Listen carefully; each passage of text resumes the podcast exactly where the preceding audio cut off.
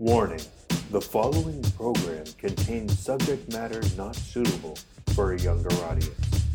It contains offensive language and opinions. Stop it! You're acting like a child! Greetings, ghouls. It's time to discuss, disgust, and dissect. Horror. No normal mind can imagine. I'm gonna die here. Aren't you drinking? I never drink. Why? Fucking dead bastard. And now, introducing our hosts, the gruesome twosome, Mike and Jeremy. We are Village of the Dead. Yeah, they're dead. They're all messed up.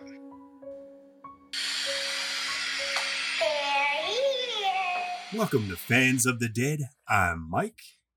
I'm Jeremy. How you doing, bro? Doing good. Today is the end of an era. It was. You shaving off your beard? No, I might get divorced. No, today was my last day at my current job. I love how you're clapping at least 6 inches from the microphone. Yes. We're on a strict regimen of, I have to be closer, you have to be further the fuck away. So yeah, last day of my old job, starting my new job on Monday. Big changes. Nice, dude. Congratulations. So I was actually thinking about you earlier today. So I had a couple hours before I had to pick up little man from school. Yeah. So I was sitting in Framingham with nothing to do. So I went to the dispensary and then went to Taco Bell. It was just like old days, you know, like middle of the day, you grab some weed and grab some Taco Bell. So did Mr. Marshall, the truant officer, come up and steal some of your potato wedges, or? That wasn't Mr. Marshall. Mr. Marshall was the vice principal. No, he wasn't. Yeah. He was not. No, we had Mr. Badger, dude. Oh, yeah. Who the fuck is Mr. Marshall?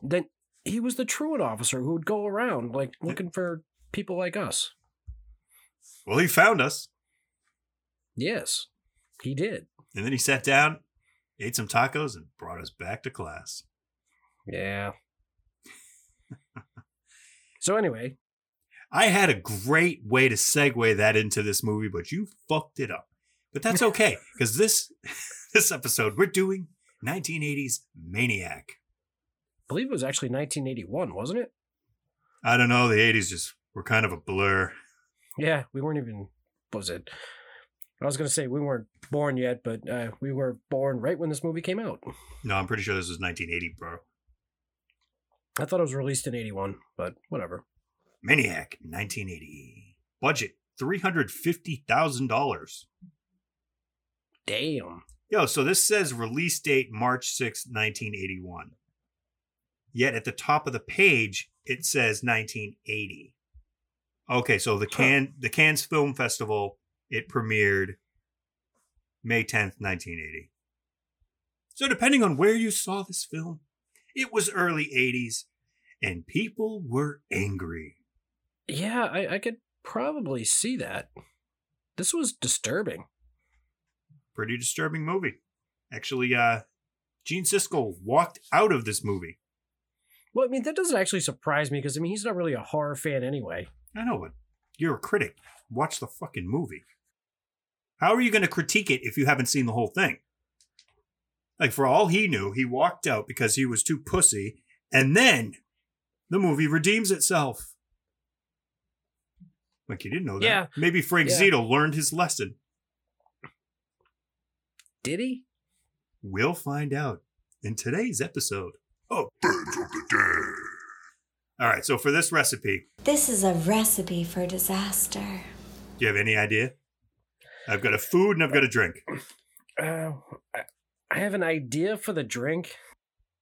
I watched the movie twice and I kept trying to figure out what you were going to do for a food.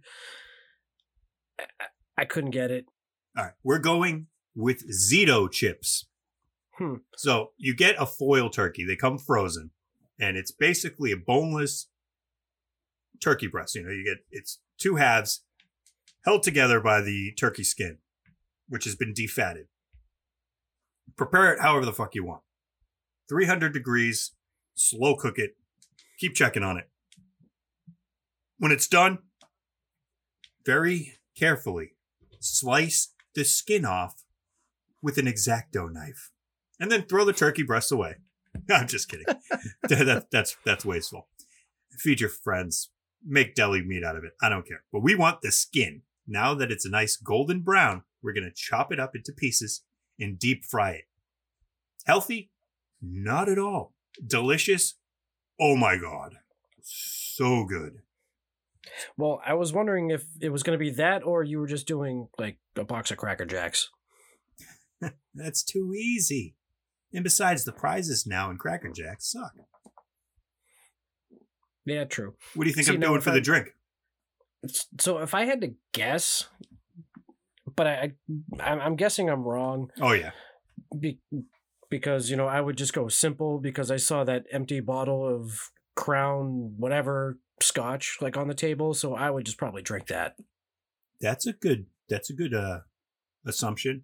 But no, we're going with mummy's milk. That's okay. See, I had to go disturbing with this one. So now, because we're recording, and you know how much I hate ice clinking in a glass in the background. Normally, you would take your glass and fill it with ice, and pour the rest of this drink over. But we're starting with the shot of vodka. I'm going Grey Goose, whatever your poison, and then we're going to go with a shot of Kahlua. It's a strong drink. Mommy's a strong woman. And then I got a little bit of Bailey's. You want that little coffee liqueur in there. Actually, the clue is the coffee liqueur. I got myself ass backwards. But that's okay, because so does Frank Zito. Okay, so look at that. It's a half a glass already, just booze. Now, this is the most important ingredient. 2 ounces of fresh breast milk. Now this definitely sweetens it up. Mm. Oh yeah. It's actually really good. Drop of grenadine or a fresh maraschino cherry to basically turn your white Russian into a red Russian. And you have mummy's milk. I'm going to go with the Crown Sterling. You don't like breast milk? It's great right from the tap, let me tell you. Oh, okay. Don't act like you didn't try it. Fucking don't make me seem like the weird guy. Weirder guy. All right, let's get right into it. Oh boy, that took a turn. I warned you not to go out tonight. Frank Zito. A career performance by co-writer, co-executive producer Joe Spinell of Rocky and the Godfather fame. Also great in Taxi Driver. He is a deeply disturbed man haunted by the traumas of unspeakable childhood abuse. And when these horrific memories begin to scream inside his mind, Frank prowls the seedy streets of New York City to stalk and slaughter innocent young women. Now, Frank has begun a relationship with the beautiful photographer, Caroline Monroe of The Spy Who Loved Me. Yet his vile compulsions remain. These are the atrocities of a human monster. This is the story of a maniac. Directed by William Lustig, Maniac Cop, Vigilante, and featuring landmark gore effects by Tom Savini. Dawn of the Dead, Friday the 13th. This notorious classic was censored all over the world for its graphic violence. But Maniac is more than just one of the most relentlessly depraved films of our time. It is quite possibly one of the most disturbing horror movies ever made. It's a bold statement, but fuck yeah. It's I was about to say, I'll agree with that. And, you know, it's funny because they didn't have necessarily... the correct permits for certain things. They didn't have any permits, dude. At all. Like the shotgun through the window scene, they had to do that and then run away. Yeah. They hid that car in a storage unit for like a week, and then they had to take it out to shoot the reaction shots. Yeah. And it stunk of like whatever the fuck they used, like pureed shrimp and marinara, and just sitting in a hot storage unit. And was it most of the victims, because they wanted to keep costs down, were like porn stars. Yeah, because apparently they're cheap and easy. You know, I think yeah. Ew. All right, Maniac, 1980 or 81. I guess it depends, whichever you prefer. Spoilers ahead. It's a movie. It's a movie. So it opens up. You're at the beach. And there's some like long-haired, heavy-breathing guy. He's looking through, you know, one of those like sightseeing like viewfinder things. Yeah. You put like a quarter in, and you get to use the binoculars and peep at chicks on the beach. Yeah, basically. And that's exactly what he's doing. So right away, we get the point of view of Mr. Creepo. Yeah. So there's a couple laying on the beach. And, you know, the girlfriend's cold, so the boyfriend gets up to go collect firewood. Yeah, she needs more wood. Because there's, you know, firewood on the beach. He found a lot of it. I wouldn't think that there would be. It's driftwood, bro. Okay, well, whatever. So she's, like, laying down, and, you know, the guy comes over, starts like rubbing her back. He's wearing gloves. He's stroking her and all that stuff. And then he takes I don't know if it was like a straight razor or if it was a switchblade, but just like slits her throat. Yep. And the boyfriend comes back to his girlfriend, just laying there. And then he proceeds to get like Garrett wired. Yeah, this was like the more traditional slasher part of the movie, where the rest of the movie kind of gives us the reversal, because we're basically hanging out with the killer. We know who the killer is from this point on. Right. So, although I'm not quite sure, I mean, this dude's got to be pretty strong, because he was lifting the guy like up off the ground, like just basically like by his neck. Yeah. So it's almost like American Psycho in the era of how much exactly is really going on, how much is in his head, because I feel like this scene in particular was definitely a memory, and it was exaggerated, but it really did happen, at least in his mind, because later on you see him with the newspaper, and it made a headline. Right. I thought it was a pretty cool kill. So he's got like this black ski mask on. Yeah. And as he's screaming, it cuts to him waking up out of his bed and screaming and sweating. So, and that's the point where like you kind of think maybe it's a dream. Right. And sweating will be a deep theme in this movie. Yeah. Now there's a mannequin body like laying in bed next to him with like blood on her face. And that's where like the credits start to roll. Now in his room, you see he's got mannequins everywhere. He goes into... I don't feel, like the bathroom. He's looking in the mirror. You can see like kind of scars on his chest. Yeah, very scarred boobies. Yeah, so it looks like he's been abused. Like there's dolls on like shelves, and there was a picture. You know, I was guessing that it was his mother.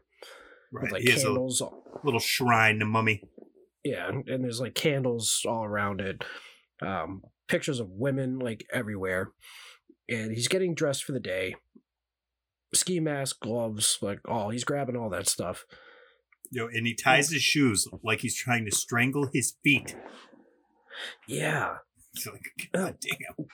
One thing like that I was kind of curious about. So like right next to the door is like that board with all the keys on the hooks. Yeah. So I read that's like the only clue in the movie as to his profession. The landlord. Oh, that makes sense. Okay. Yeah, remember, like, there's a scene later where, like, "Hi, Mr. Zito, are you going Christmas shopping?" Yeah. I thought maybe just because he was a friendly person. I mean, was he asked by Kermit the Frog? That's the person in the alley. I don't think he sounded like that, but okay. I think it was a woman, too, to tell you the truth. Yeah, because right under there, I think there was also like written, I don't know if it was like written in chalk, like apartment numbers. Yeah. Yeah, so that makes sense.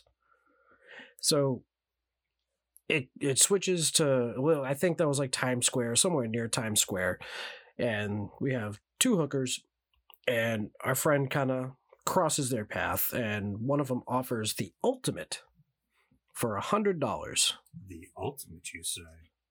And they head up to the hotel, and apparently it's $25 for her favorite room. Right. Now, can we just rewind 1 second? So it's $25 for regular, $50 for French and regular, $75 around the world. All right. So $25 for regular, $50 for French and regular, $75 around the world. And the ultimate is $100. What is... Well, first of all, what the hell is all of that shit? But what is the ultimate? I don't know. But I figured, like, I don't know. Around the world seems pretty ultimate. Like, I don't know. Like, that sounds pretty good. Regular and French and regular, does that mean there's kissing involved? Yeah, I don't know. I mean, you're going to have to pull out, like, a brochure with descriptions, right? Or something. She's just, like, assuming everyone knows.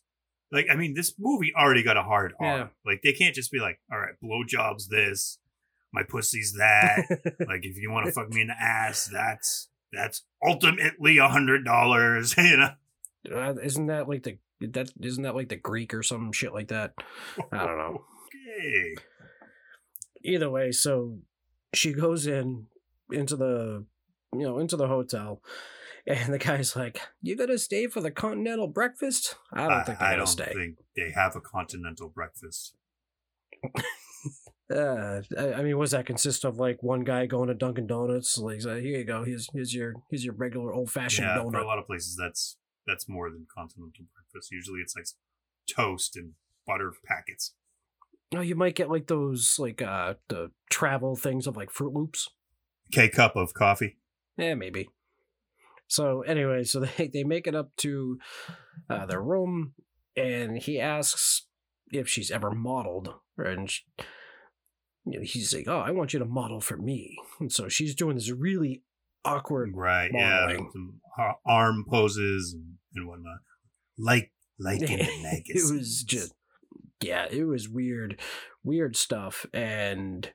He wants her to keep her clothes on, and he's still holding like extra money like in his hands because she's like, cost more money for more time. Like, let's get this going. He's like, I got money.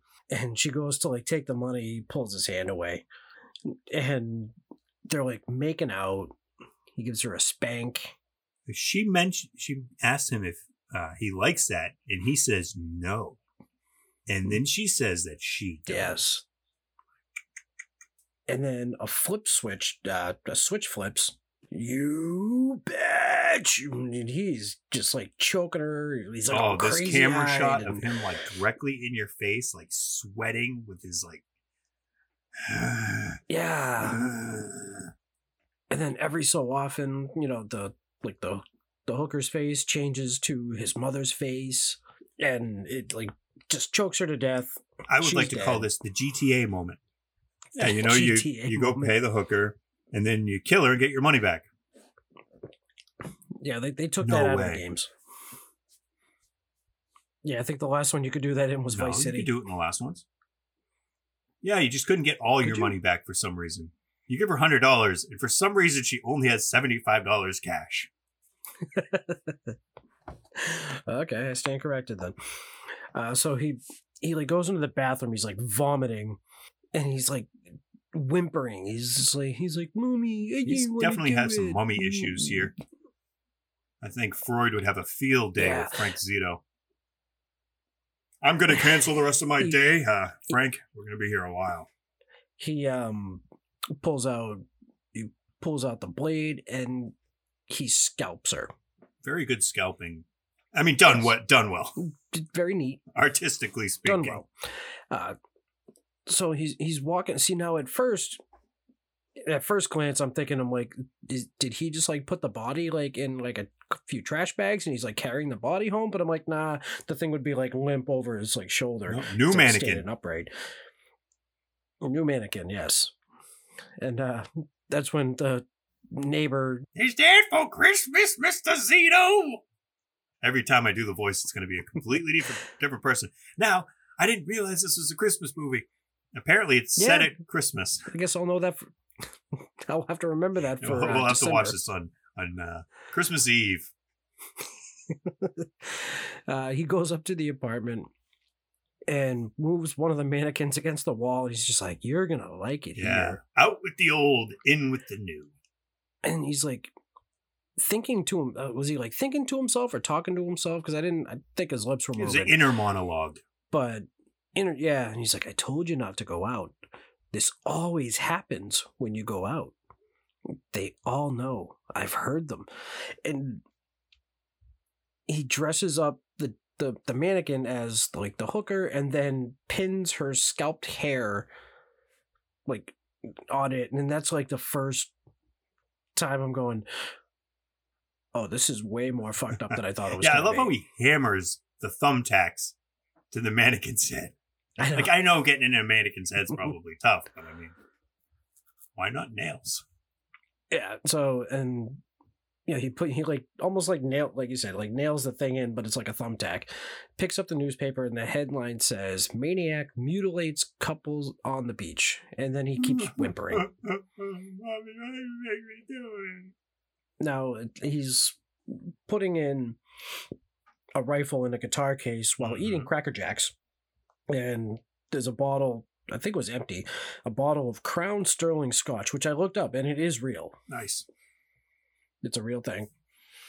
He has a Star Wars cup, like, on the table, and a doll in a birdcage. Which he tries to feed Cracker Jacks.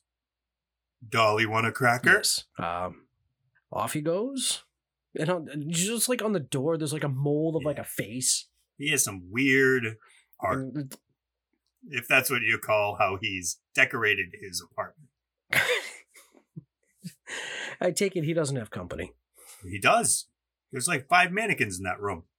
Okay. Human company. They have names, I'm sure. Yeah, true. But yeah, that thing on the door, like the mouth was like wide open. So I wonder if he like, I don't know, like suffocated like somebody and like they're like, or did like a plaster freaking mold. Yeah, this movie makes me feel like, all right, so obviously the movie takes place over just a few days. So he snaps at some point and goes on this killing spree. Was he kill? I mean, obviously he'd killed before because he moved one mannequin out of the bed. I'm guessing that's the girl from the beach. Were there murders before that? There had to have been. That's my guess. He seems too prepared for there not to be. Yeah. So he's driving by a club that has this valet parking, and there's a couple waiting for their car, and the guy in the couple is Tom Savini, who is credited as Disco Boy. And can't call her his girlfriend because he's not her boyfriend, because they have a whole dialogue about it. She's credited as Disco Girl. Whoa. I mean, you know, you gotta. Guess where they were hanging out? A disco. Wow. The discotheque. Le discotheque. Oh, man. Disco's dead. Yeah. So Frank follows their cars. They take off and they park near the river. And, you know, that's where they do the whole dialogue. She has a boyfriend, and Frank pulls in. As he's pulling in, you know, he kills the lights, and Savini pulls like one of those smooth lines and he goes, "Want to meet me someplace?" Sure. Yeah, where? The back seat. Giggity, giggity. He did the eyebrow thing though. Yeah. That's the best part of the whole line. He's like, the back seat. eyebrow. And so here comes Frank while they're making out in the back, and he's just like looking through the window. Fap. So she finally like notices, and she like freaks out. She wants to leave, but like he turns around and like he's not there. So like he like jumped down or whatever, and so like they go to leave. Well, you forgot what she gave Disco Boy, a set of blue balls. I know. And so they're going to leave. Frank's in the way, and then he jumps on the hood, and this was fucking awesome. He jumps on the hood and just blows his goddamn head off. One of the best kills of all time. I wish I had seen that, because I would have added this to my list. Well, it was on mine, so it's okay. But yeah, touché. Tom Savini got to blast his own head off with the shotgun. Yeah, so his, you know, his the chick is covered, like all like his blood and all that stuff, and he pulls the gun. And this was a scene we were talking about earlier, where, you know, sticking the gun in the window blows her head off too, or just shoots her. You don't really see. You don't need to. You've seen enough. Yeah. Now they're back at the apartment watching. He's watching the news on his crimes. Now, like this is like the thing where, you know, I told you I've read this stuff in like FBI profiler books, because there's one I have, like that show that was on Netflix, Mindhunter. Yeah. I've read the guy who did that show is based off of, like, I've read that book, and like there's so many people that he's profiled that's just like this, that watches like the news on his crimes or the newspapers and like stuff like that. I mean, any good criminal would probably want to keep updated on what the police or in public may or may not know, but I think he just kind of gets off on it. Yeah, no, I agree. Because, yeah, I know that Joe Spinell and Lustig, they did a lot of research into like real serial killers to kind of make their own profile. Right. Kind of like a murder medley. So yeah, he's watching the news, and he turns it off, and he starts talking to the dummy in his bed who's handcuffed. Just saying. And he's got like a hood on her head, or, you know, whatever, like head covering, and then he's crying and saying he's so happy. He just, he whimpers a lot. Can't laugh, can't dance anymore. You're mine now, forever. Now, the next morning, like, kids are on the swings, and I thought it was Central Park, I think, and yes, like the mothers are talking. And her daughter tells her daughter not to swing so high. And to be fair, they weren't swinging high. To be fair, I get wicked nervous when the kids go like, see how high I can go. It's like, oh my God, no, like, I do too. All your bones. No, I do that too, but it didn't look like they were swinging high, like, at all. No. But anyway, some of the kids like, oh, you want to go ride your bikes? Like, no, they said we can't leave the park. Like, fuck it, let's go. Fucking kids. They go right by the parents, and they don't even, like, notice. Nope. I'm sorry. I know, like, every move my kid makes, especially if they go, like, right by me. You mean the one that's hanging on the ceiling right behind you? Well, yeah. So this freaked me out, because I was like, oh, God, what's going to happen when the girl, like, almost hits him? Careful, little girl. Yeah. And so there's like a lady off in the distance who's wearing like leopard print, is taking pictures and catches him on camera. Posted. I don't know if she's like, oh shit, like he caught me or whatever. So she starts walking away, but left a bag. I think she was just taking more pictures. She wasn't. Okay. And so he goes to the tree and, you know, pretends to tie his shoes, and, you know, sees the address on the bag, and it's Anna D'Antoni. So I want to point out that my note, just so you can see, literally says Jeremy breathing. Fair. Yeah. So yeah, Anna D'Antoni. Yeah. Caroline Monroe, the spy who loves me, and she was also in the original Casino Royale. Yeah. The one way, way back. She was also in Slaughter High. One of our favorites. Slaughter High? Yes, sir. Nice. Awesome. So now he's like window peeking at like the mannequins on display, and now he's just kind of like moaning, like lusting after all, you know, his... I mean, it's basically like a strip club for him. If he could only have lived long enough to... Oh, sorry, spoiler. Live long enough to see the sex dolls that they have now. Mannequins are a thing of the past. Now they have holes. In squishy parts. In squishy parts. I think like in a few years, they'll probably have conversations with you. Probably. They had that robot on that talk show. I mean, she seemed slow, but for a robot, that's pretty cool. Could you imagine? Like, of course, I don't mind if you stick it in my butt again. I'm a robot. I have no feelings. Why don't you take out my vagina, put it in the microwave for a few seconds, so at least it's not cold. I'm so sorry, everybody. I just can't imagine, like, mannequins. It's gotta hurt. This guy's in love with a mannequin, and not like the mannequin from the movie Mannequin. No. So, anyway, so we're at the Roosevelt Hotel now. There's two nurses outside. They're, you know, they're leaving their shift, and they're talking. They're not a hotel. About the, they're at a hospital. That's what I said. The Roosevelt Hospital, didn't I? I think it's a hotel. Oh, I wrote down hospital, but maybe I said hotel. Hotel, motel, Holiday Inn. Hotel, no-tel? Oh, the no-tel motel. Yeah, there you go. So anyway, you know, they're talking about, like, the news and, you know, the stuff that's going on. And one nurse gets in her boyfriend's car and, like, leaves the other chick at the curb. And she's looking at the newspaper headline and what? Oh, she... her friend offered her a ride, and she's like, you know, that kook is running around. No, I'm okay. Famous and so last Frank, words.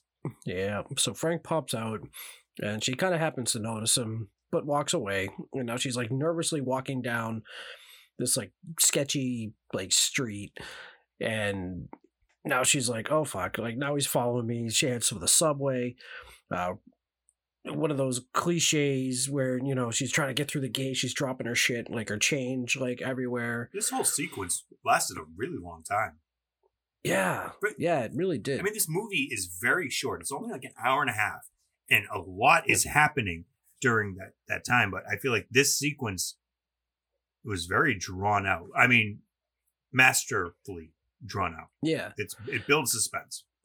Right. So, you know, she gets through the turnstile, like the train's waiting, like it's not moving, and she can't get the door open, banging on the door, trying to pry it open, and the train just takes off, and Frank comes down the stairs, she bolts and ends up like in a bathroom, which I mean, granted, I've never been in this situation, but I feel like going in a room where there's no other like exit, I don't know. Well, when you're in this situation, I believe she was just trying to get away from that right there. She just went in another room, right? And now she's stuck. Right. It's like one death over another. Yeah. You try to just live a little bit longer. True. So he can't get through the turnstiles, but then... he checks the men's room, and, you know, she's in one of those stalls. She's, like, freaking out, trying to be as quiet as she can be while being really loud. Yep. Like, her breathing is just really, really loud. And like, if she was too close to a microphone breathing. Yeah, probably. Sorry, beat a dead horse over here. That's fine. So, you know, Frank walks away. She peeks her head out and like tries to leave. She's breathing like this sigh of relief, and she's like, again, really loudly. And you know, she's like laughing. She's looking in the mirror. She's washing her face, and then like she comes back up, and you know, there he is behind her, and like stabs her with a bayonet. Gotcha. Like, dagger it. He's like, oh, you like that? You know, and he rinses it off. Just you know, gotta clean your stuff. Right. And he's back at his apartment where he adds the nurse to his collection. Just a little blood. Just a little blood. Now we see Anna D'Antoni is, you know, developing her pictures in a dark room, and the doorbell rings. She comes downstairs, which have these like real kind of cool spiral stairs. She has an amazing apartment. Yeah. Like, she must be a rich, rich photographer, because that place is huge. Yeah. And, you know, and it's Frank. And this is a completely different Frank that we've seen so far. Like, he's very casual, you know, maybe even a little bit charming. I would say he's charismatic. yeah, you know, he asks if he can take a look at, because he's like, oh, you took my picture. He's like, oh, do you mind if I take a look? And she's like, yeah, sure. And doesn't question how the fuck he found her. Yeah, no, that's not, you know, doesn't come up at all. Their whole relationship is very strange. Way out of his league. He asks why she's taking, like, these pictures of, like, the women the way she does, and he gets all philosophical about, you know, how women should look and all that stuff. You know, this is a very good scene. Mm. Like, he's, oh, do you sell these pictures? And she goes, of course. I mean, it's my job. It's not all for art's sake. And he goes, oh, I'd keep them forever. She's like, well, they're not like, the women aren't possessions. You can't own them like that. And it's just their back and forth was good. I really enjoyed it. Yeah, no, I did too. Like I said, he came off very charming, and he even lands a date with the chick. Yeah, in kind of a cool, sly way. Yeah. And he brings her to Clam Casino. But he says he's a painter. And just, I don't know. It's a very strange foundation for their relationship. Yeah, and, you know, their conversation gets kind of weird because, you know, they're at dinner and he's like, says she's the most beautiful woman he's seen since his mother. Very strange, but, you know, like, all right, so here's the thing with Italians. We love our mommies. And Italian mothers are, they're a little insane with their sons, I would say. Not like his mother and him. That's insane. But it's it's a legit thing. So she asks if he has a picture. Of course, he's got a little photograph right in his little pocket there, and shows her. Yeah, and you know, he explains that she died in a car accident, you know, when she was a kid, and when he was a kid, right? Not her, right? Well, I meant I know what you like, meant when he was, you know what I meant. All right, so you know he. Like, this is where, like, she tells him her name. I feel like that would have been done maybe before, you know, he asked her out on a date, but, you know. Maybe the car ride over to the restaurant. But to be fair, she didn't ask how he got her address. That's true. They have a lot to talk about. Yeah, so there's, like, some event that's, like, going up, and she asks if he wants to attend. And it changes over to, like, this photo shoot of three models, and Frank shows up. She actually invited him to this and mentioned that she had to leave earlier. He's like, oh, so does that mean the end of the date? And he kind of gets a little bit terse with her. Hmm. True. So, yeah, there's these three models. She's doing the photo shoot. It's all like sexy, sensual shoot. And then this other guy stops the whole shoot for everything. Like, it's like, oh, it's all wrong. Like, you got to change your outfit. This sucks. That sucks. You know. Totally shut down the music. Don Armando's Second Ave Rumba Band were playing Going to Show. So Frank has a present for Anna. And it's a stuffed animal.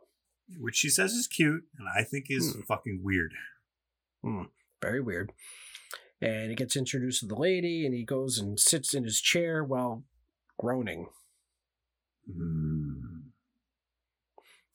And he sees a necklace, like, on the side table. He takes it and leaves. And so one of the models comes home from, you know, the house, because actually they... Was it Anna told the chick to take the necklace off because, like, I don't know, it didn't work or something like that. There was glare from the necklace, and okay, it was ruining the shots. Right. Well, it's my mother's, blah, blah, blah, blah. Right. And Frank overhears this. But when he picks up the necklace, there's a cool, like, additional music from the score overlapping over the song, which was pretty cool. So that model, she goes home, she enters the house. Rita. She's checking her... What's that? Her name's Rita. Oh, Rita, that's right. She starts the tub, she's going to take a bath, and the doorbell rings. Now, how did he... Like, did I miss something to where he knows where she lives? He followed her home. Did you miss that part? I must have. I love how they did this because so when she is walking up to her apartment, yeah, it was a pretty quick walk. But when, I might have been when she goes into the apartment, the door stays open and it's very slowly closing. And like you're thinking he's just going to go up and grab the door, but it closes all the way. And then there's a couple more shots like that. Like when she first walks in the apartment, you see her closets open a little bit and you can see the dart and you're like, oh my God, is he just going to jump out? But he doesn't. Yeah, no, I did notice that. The movie's great at making you feel uncomfortable. Very true. And so, you know, it's here. It's Frank again. He says he's at his friend. He's bringing the necklace back. And when like he's like talking to her, he, you know, fiddles. He does something with like the deadbolt, or they're called stop works. It's an old lock thing. So the button basically will lock the outside doorknob. Yeah. But you can push it so that the outside doorknob will still turn. Not that it mattered, because when she shut the door behind him, she didn't lock it. She didn't turn the deadbolt. Yeah, no, she just... So he didn't even need to do his shady shit with the lock. Yeah, no, he didn't. And so she hops in the bath. He's in the house, and he, like, you know, creeping in. And she leaves the bathroom, heads to the kitchen, makes some tea. Frank jumps out. This time... No, he's got his mask on, takes her down. Now, he didn't kill her right away. He ties her up, and he's still, like, talking to himself. And, you know, he only wants to talk to her. I don't want to hurt you. But he's talking to her as if she's his mother. And why do you do these things? Like, yeah, he actually thinks that maybe his mother had died, and then she transferred bodies. He's like, I found you. Oh, you look different now, but I found you. We can be together again. And it's like, dude, this dude's fucking bonkers. Yeah. It's like, you were wrong to try and hurt me. You left me alone lots of times. You know, why did you need all those other men? So they didn't love you. Men. So many men. Did you know I was hiding in the closet the whole time? Oh, that's embarrassing. Yeah. So he takes out a switchblade, and, you know, he's pointing it like at her, like into her like chest or whatever, and he's like, I'm just gonna keep you, you're never gonna go away again. And then, you know, stabs her, and he's like, oh mommy, and he's whimpering and all that stuff, and scalps her, and we have a new addition to the collection. Yeah, so now he was just hugging her and rocking back and forth, right? He wasn't like humping her, because for a second I was like, oh my God, is he humping her? But like, I think he was just like reverted back to childhood, and he's rocking back and forth on top of her dead body. Yeah. So, well, one thing I did want to try out. So this always gets me when they're gagged, and it's just like that, like the gag across the mouth, and it keeps them quiet. So I wanted to try this out because I think that's bullshit. So, hey, oh yeah, you can totally hear me. This doesn't work at all. Yeah, okay. I'm not crazy. No, not at all.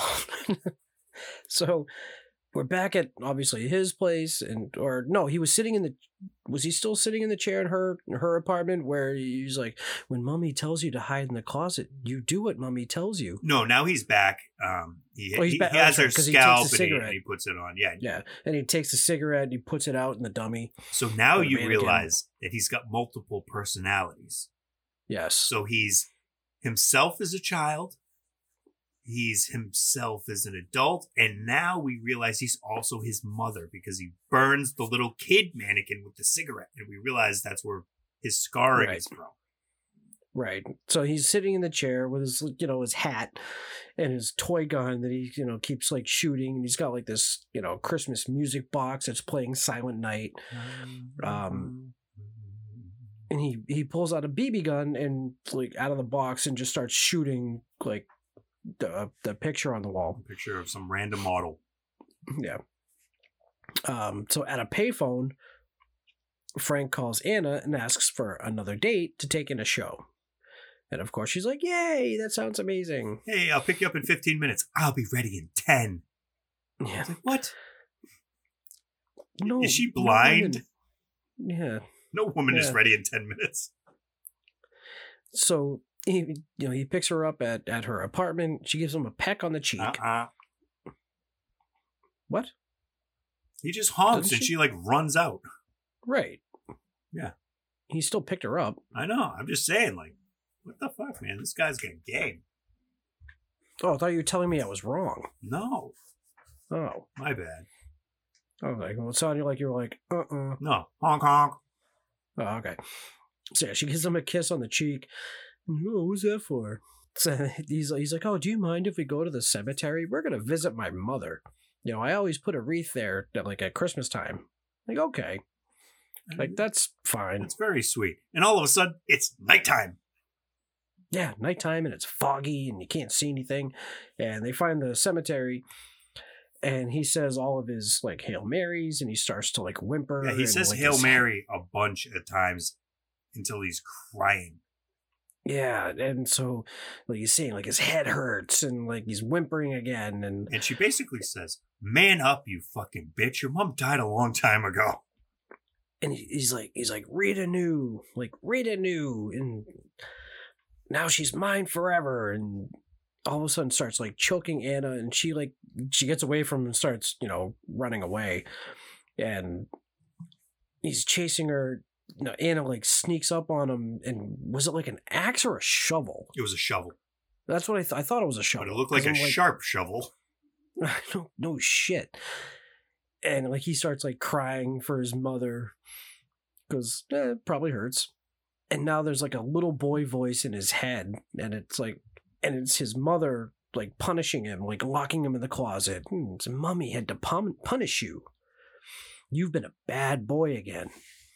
Yeah. So he's hallucinating. His mother comes up through the ground and starts choking him. Yeah. So he's still whimpering. He says he'll be a good boy, and it seems like he's getting parried. He's looking at the mannequins, they're looking at him, and he's getting paranoid, and they all start to move. Now this was really fucking cool. Yeah. They're all grabbing weapons. They're coming after him. They're stabbing him. They chop off his arm, and then they just twist his keep twisting until his head fucking comes off. That was fucking awesome. It was. Now it's early morning, and then the police are rushing somewhere. Now there's a dude roller skating on the side of the street, and of course the cops barreling down the road. That dude does not give a shit. He's just doesn't move at all. Get out of the way. To be fair, just they're saying. Not dressed like cops. They're just dressed like a couple of assholes. They were in a car with sirens. I know. Just saying. This is New York City. They go into his they break into his apartment, and they see that he stabbed himself with the bayonet. Dude, the mannequin stabbed him. Right. Of course he did. She did. They did. They did. And so it's this close up on his face, and then his eyes open. Well, first the cops leave, and his eyes open, and then the movie ends. Now, you tell me what I should do. I heard about it. I always do. I can't go out for a minute. It's impossible. Fancy girls in their fancy dresses, lipstick, laughing, dancing. Should you stop them? I can't stop them. But you do, don't you? And they can't laugh, and they can't dance anymore. You've got to stop, or they'll take you away from me. I will never, ever let them take you away from me. You're mine now, forever. And I'm so happy. This movie was something else, dude. It was... I'm telling you, I texted you. I'm like, this movie's fucking disturbing. This movie did a great job of making you feel uncomfortable, making you think things were going to happen that weren't going to happen. And then things happened that you never expected to happen. So obviously you could say Frank is a little unhinged. And obviously it's snowballing at this point and getting worse and worse until I'm guessing he realizes that Rita's going to go to the police and he's busted. And that's why when he gets back to his apartment at the end, he has a vision of his mother with the open arms. So basically he realizes he's coming home. So he's going to kill himself, but he's got like this overwhelming guilt. And I think that's where the mannequins come alive. So it's like they're doing it to him because he's so many different personalities at this point. Yeah. So did you know that the headless corpse at the end of the movie is actually Betsy Palmer's corpse from Friday the 13th? I did read that. There was a lot of recycling from Dawn of the Dead. That's where Disco Boy's body came from. He reused that. I mean, the budget was basically pieced together from the director, the writer, and Joe Spinell himself. And then they got like a little bit extra funding, but basically, it was originally like only like $48,000. Yeah. I mean, they managed to get $300,000 extra, but like still like a drop in the bucket of a movie today, which is baffling. Shit. I feel like I could do a lot with $350,000. Yeah. They're also worried it was going to get like an X rating too. Yeah, Tom Savini thought he might have gone a little bit too far with the special effects, but I thought the special effects were awesome. I did too. But I mean, at the time, a lot of people were mad. Like I said, Gene Siskel walked out at the famous Disco Boy, headshot. I feel like he missed out on a great movie. I very much agree. Like, can you walk out in the middle of your job? I mean, I could. Exactly. But like, you know what I mean? Like, come on, watch the fucking movie. No, I agree. So, you're a critic. You have to watch it. What'd you think? I really enjoyed it.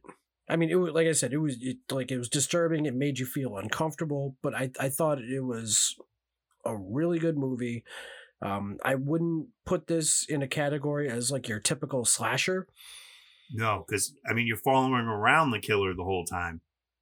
And but also like in slashers, like your typical slasher, like it's mindless. It's just like, this dude's just doing this for no whatever, like, reason. Like, there was, like, an actual, like, a lot of psychology behind it. Yeah, it's definitely, I would call it a psychological slasher, almost. Almost. Right. No, I agree. So I'm going to say, I'm going to give it 3 brains. Wow. Drum roll, please.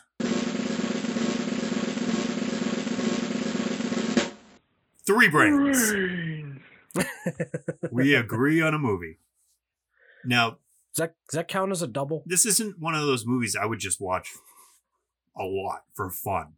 Like, it's not like a rock and roll, like mindless popcorn movie. Like, it's heavy. So, yeah, 3 brains. Awesome. Any feedback? So, another one of those, hey, what do you guys think? And I get just a bunch of likes. Although our buddy, the real Lil Riz, who was in our group at Camp Crystal Lake. Oh, cool. Said he had never heard of it, but I know what I'm watching tonight. Nice. So I'm glad we inspired you to watch a movie that is awesome. Awesome and disturbing. Glad we could disturb your Friday evening. Yes. Yeah, so also got a lot of likes on this one. So there's a lot of love for Maniac, or at least the cover, because I posted the poster. It's a great cover. It is a great cover. It's basically straightforward. You got a guy holding a knife. There's blood everywhere, and he's holding a scalp. Yes. The only thing that the cover doesn't picture. Taco Bob says, creepy, fucked up movie. Loved it. Exclamation, exclamation, exclamation. Rock and roll. Stephen Milan. An absolutely grisly and unsettling classic. Yeah, I mean, that's exactly what it is. It's a great movie. It's fucked up. A lot of great kills. Yeah, so now I'm actually interested in seeing the remake. The 2012? With Elijah Wood? Yeah. I heard it's all done from his point of view. So it's definitely a different take on it. I don't know anything more than that. I know they were trying to do a sequel. They did a short, which I'd like to also check out with Joe Spinell, which they were trying to use to get funding for a sequel. That never ended up happening because, unfortunately, he died in 1989. He slipped in his shower, and I guess he was a hemophiliac, so he ended up bleeding out. Oh, that's too bad. Yeah, definitely sad story. Great actor. A lot of great, like, mob henchmen, you know, typical bad Italian guy, you know? Yeah, definitely. Yeah, seemed like a cool guy. Yes. So, Horror Babe of the Month? Horror Babe of the Month. Horror Babe of the Month. Who is it? We chose Emily Blunt. Yes. Actually, you nominated her. And I nominated her. And you know what? With what I thought of it, because I'm like, you know what? Quiet Place 2 just came out. I don't think we've done her yet. So, I mean, don't get me wrong. I'm like, she's gorgeous. She's married to Jim Halpert, who wrote A Quiet Place. Yes. And when you nominated her, I said yes. And for our American listeners, I just want to point out that that is British for yes. But I mean, she's been in, I mean, obviously Quiet Place 1, Quiet Place 2. She's been in, she was in Wolfman, right? She was in the 2010 remake of The Wolfman. She started acting 20 years ago in a stage production of The Royal Family. She played the granddaughter Gwen. She's got a BAFTA award for Best Actress in a Supporting Role, a Golden Globe Award for Best Supporting Actress. I can't even talk.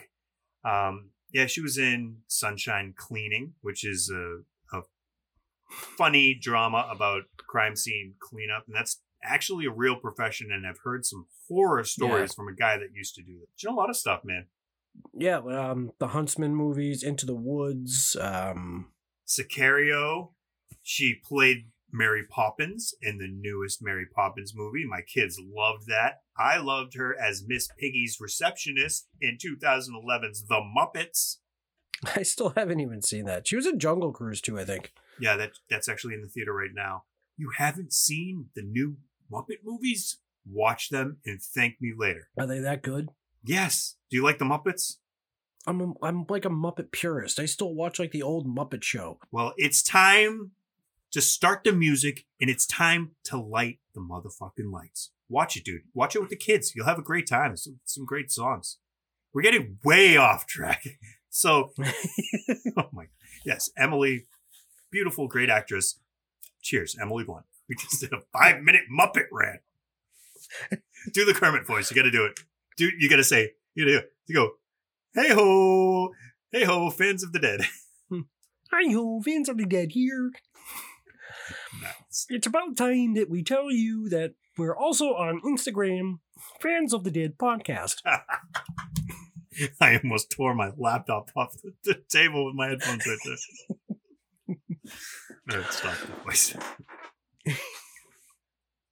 But we are on Instagram, Fans of the Dead Podcast, as you just heard, as Kermit told you. We're on Facebook, Fans of the Dead. We have a website, fansofthedead.com, where you can buy a t-shirt, white or gray, whichever you like. Check out our episodes, our YouTube videos. Animal tweet! At Fans of the Dead 1. Oh man, I haven't even smoked yet.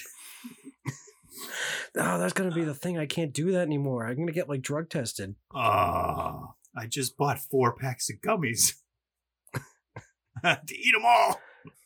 You can reach out to us at fansofthedeadpodcast@gmail.com. Tell us who your favorite Muppet is. Is it Rolf? Is it Gonzo? It depends on the day for me, because sometimes I like me some Waka Waka. I like Gonzo, but you know what? I do love me some Professor Honeydew. He's good too. Meep, meep. And the bet. Well, that's Beaker. I know, but he rolls with dude. But I mean, also, we have the best drummer of all time in Animal. Yes. But you can't forget Dr. Teeth and the Electric Mayhem, who he drums for. Greatest band ever. Definitely. Greatest band ever. Now, can you picture that? I saw what you did there. That was good. You can see some of our videos on YouTube. Fans of the Dead, basically just go on YouTube and Look up Fans of the Dead or Recipe for Disaster. We'll be there. Check us out on iTunes, Spotify, wherever you get your podcasts. And it would be awesome if you give us a review. 5 stars. I mean, that's as many stars as you can give. So, you know, yeah, basically begging at this point. Give us some likes, subscribe. Give us a shout out. Because, yeah. Because you can. Why not? Oh, shit. Uh-oh. I forgot to fucking... One of the biggest feedbacks we have. If you check out Heavy Metal Over 6-Pack's latest episode, there's some slam poetry going on. And they give us a shout out. So I'd like to shout them out. They said, a guest poet. I'm a poet now. Poet didn't even know it. I saw that. I'm not going to say what I did, but it was pretty funny. And I guess we can... let the cat out of the bag now. Next month is going to be crazy. October. And we're actually going to have the boys from Heavy Metal Over 6-Pack on. We're going to be having some fun, having some drinks, celebrating Halloween season. So grab a pumpkin, spiced, whatever. Come join us. I probably won't. Neither will I. I'm not really a fan. Have fun. Be safe. Peace.